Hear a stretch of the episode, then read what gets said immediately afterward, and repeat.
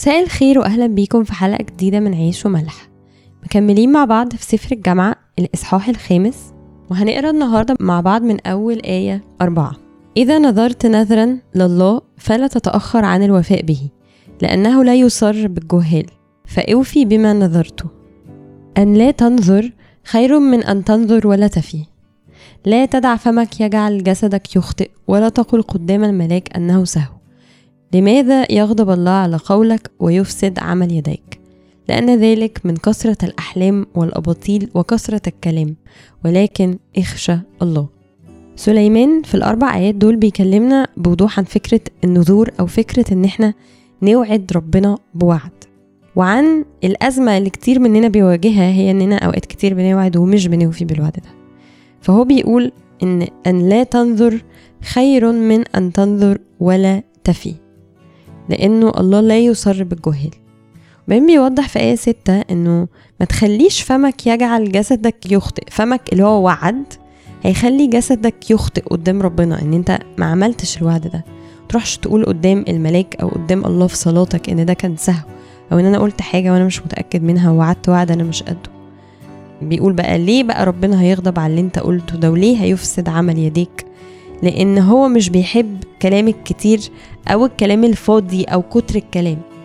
وبيقول في الآخر اخشى الله، يعني لما توعد وعد قدام ربنا خليك قده، ما تقعدش تبقى كلامك كتير وبتقول أي كلام وخلاص وهفلطة من الآخر وانت أصلا مش ناوي توفي بالكلام ده. وبيحذرنا جامد قوي من الموضوع ده، ومن أهمية إن لو وعدنا قدام ربنا نوفي. من القصص المشهورة قوي في الكتاب المقدس عن النذور أو النذر هي قصة شمشون. كان بنو إسرائيل بيعملوا الشر في عين ربنا، والفلسطينيين كانوا مبهدلينهم لمدة أربعين سنة. وكان في ست في بني إسرائيل عاقر ومش بتولد، هي وجوزها. فظهر لها ملاك الرب وقال لها: ها أنت عاقر ولم تلدي، ولكنك تحبلين وتلدين ابنا، والآن فاحذري ولا تشربي خمرا ولا مسكرا ولا تأكلي شيئا نجسا، فها إنك تحبلين وتلدين ابنا.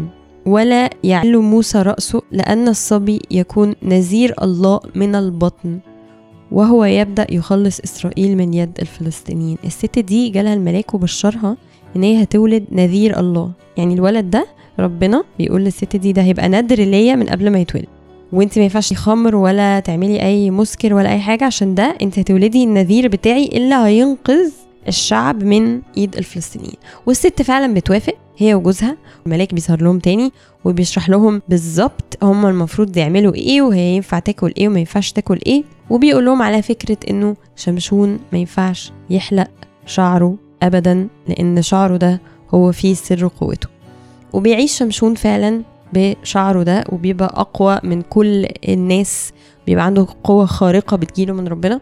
وبنشوف ان اللي في اللحظة اللي شمشون بيستهتر فيها بقى وبيحس ان هو فوق الكل وفوق ربنا وان هو قوي جدا، بيقع وبيقول السر بتاعه لدليلة اللي بتخليهم يحلقوا له شعره وقوته بتروح منه، وبيقع شمشون بكل قوته دي أسير. فمثال واضح قوي لفكرة انه لو في نذر مع ربنا واحنا وافقنا خلاص على النذر ده، لو ما حافظناش عليه ايه اللي ممكن يحصل؟ ان احنا من قمة القوة وقمة المجد نقع وحياتنا تتشقلب. طبعا اي حد بيسمع كلام زي ده وانا اولكو هيقول طيب ما يعني حلو قوي، خلاص انا مش هعمل ندور اصلا، خليني كل ما اقف قدام ربنا اقول يا رب انا هحاول او هجرب، او يعني معلش يا رب انا هبقى مقلق كده، لو انا مش عايز اخد وعد او عهد قدام ربنا لاني خايف اني ممكن ما اقدرش اوفي بالوعد ده. وطبعا لو ما وفيتش بالوعد ادينا متحذرين اهو ايه اللي هيحصل، وشفنا في قصص كتير في الكتاب المقدس ايه اللي بيحصل للناس اللي مش بتوفي بالوعود.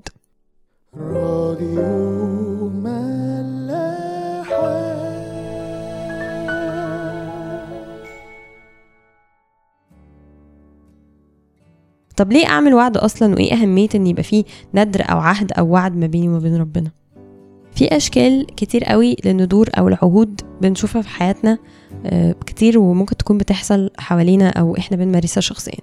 في عهد بنعمله قدام ربنا مثلا وقت ما بنيجي نتجوز، في عهد قدام ربنا ان احنا عايزين نصلي او نبقى دايما منضبطين في قرايه الانجيل وفي القعده معاه وفي الكلام معاه، في عهد ما بينه وما بين ربنا في اننا هنحاول دايما نروح نتناول ونشترك في العمل ده زي ما هو وصلنا في عهد.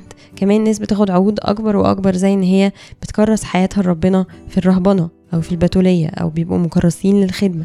في ناس بتعمل عهود تانية زي انها تخدم اي خدمة بشكل معين ودوري، مثلا تروح اي حاجة دار مسنين، ملجأ معين، تروح تزور في الصعيد، تخدم خدمة مثلا زي اللي احنا بنخدمها دي، حلقات راديو وتحضير، ايا كان ايه شكل الخدمة او الوعد او العهد اللي انت بتعمله لربنا. طب لو ربنا محذرنا قوي كده من ان كسر العهود والوعود دي ليه عواقب وخيمة قوي، ايه اللي يخلينا نعملها اصلا؟ وهنا نرجع نفكر في إجابة مع بعض. هل ممكن يكون في أي علاقة حقيقية ما بيننا وما بين ربنا بدون وجود عهد أو وعد أو شكل منظم بنتقابل فيه؟ هل أصلا ممكن يكون في أي علاقة حقيقية ما بيننا وما بين أي حد لو ما فيش وعد ما بيننا إن إحنا هنبقى بنتقابل دايما، بنقعد مع بعض، بنحط بعض أولوية؟ هل ممكن يكون في أي علاقة ما فيهاش أي نوع من أنواع الوعود؟ متهيألي مستحيل. ربنا دايما بيكلمنا عن وعوده لينا وعن التزاماته تجاهنا، وبيطلب مننا في المقابل بيوصينا بعض الوصايا، وبيطلب مننا ان احنا نلتزم احنا كمان بالوصايا دي، مش عشان هو محتاج مننا ان احنا نعمل كده، بس عشان احنا اللي محتاجين نلتزم بالوعود دي علشان نبقى في علاقة حقيقية قوية معاه.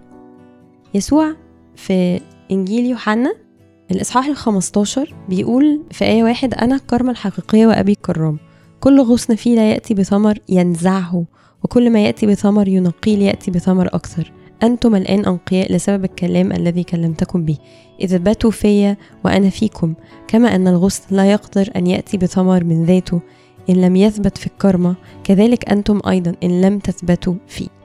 وبيفضل يكمل عن قد إيه إحنا محتاجين نثبت في ربنا علشان نؤتي بثمر، وان اللي مش بيأتي بثمر بيحصل له ايه؟ بينزع، بيترمي. نفس الفكرة، احنا محتاجين نثبت في ربنا. يعني ايه نثبت؟ يعني نبقى عندنا حاجة في التزام قدام ربنا، حاجة بنوعده بيها، حاجة بنعملها عشان نتأكد ان علاقتنا فيه موجودة، مش بس موجودة، بتكبر وبتستمر وبتأتي بثمر. بدون الوعود والالتزام مش هيبقى فيه ثبات في علاقة حقيقية تأتي بثمر زي ما يسوع كان بيوصينا.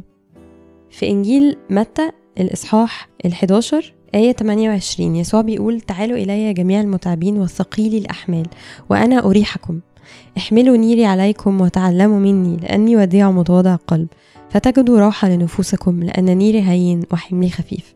يسوع بيقول حاجتين شوية عكس بعض، بيقول كل التعبانين يجولي واللي شايلين أحمال تقيلة قوي انا هريحكم، بس الراحه في ايه؟ الراحه انكم تحملوا نيري. النير ده هو الحاجه اللي بتتربط، عارفين التور في الساقيه كده لما بيربطوا عليه بتاع حاجه كده تربطه في الساقيه اللي بتخليه يقعد يلف، واوقات بيترمز بيها ان هي زي رمز للطغيان والعبوديه، وان انا اتحرر من النير بتاعي او الحاجه اللي مقيداني. فيسوع بيقول احملوا نيري، ان القيد ده او الحاجه اللي بتقيدكم دي لما تحملوها وتشيلوا القيد ده، تشيلوا الحاجه اللي ربطكم في الساقيه دي، انتوا هتلاقوا راحه لنفوسكم لان نيري هين، القيد اللي ما بيني وما بينكم ده هين، وحملي خفيف، مش هتحسوا انكم شايلين حاجه. فالراحه هي في النير ده، النير اللي هو رابط التور في الساقيه، ان احنا نرتبط بيسوع زي ما النير بيربط التور في الساقيه.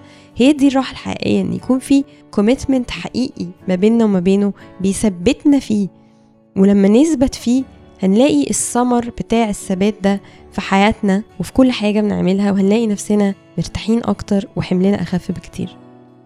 يبقى دلوقتي لو قرينا الايات دي تاني بتاعت سليمان مع بعض، بدل ما نخاف هنقول لا بالعكس، دي المفروض تبقى ايات بتشجعنا انه الوعود قدام الله اه هي حاجه كبيره مو مهمه، لان احنا بنوعد قدام الله اللي وعوده وكلامه ما بيتهزش، واي حاجه بيقولها لنا احنا واثقين فيها مية في المية وعارفين انها هتحصل. فلما نوعد قدامه لازم نبقى حاسين باهميه وتقل الوعد ده، لكن في نفس الوقت ما ينفعش نهرب من الوعد ده، لان الوعد ده هو سر خلاصنا، هو السبب اللي هيخلينا نبقى مرتاحين وحملنا خفيف لاننا لازقين فيه طول الوقت. اشوفكم الحلقه الجايه ونكمل مع بعض سفر الجامعه.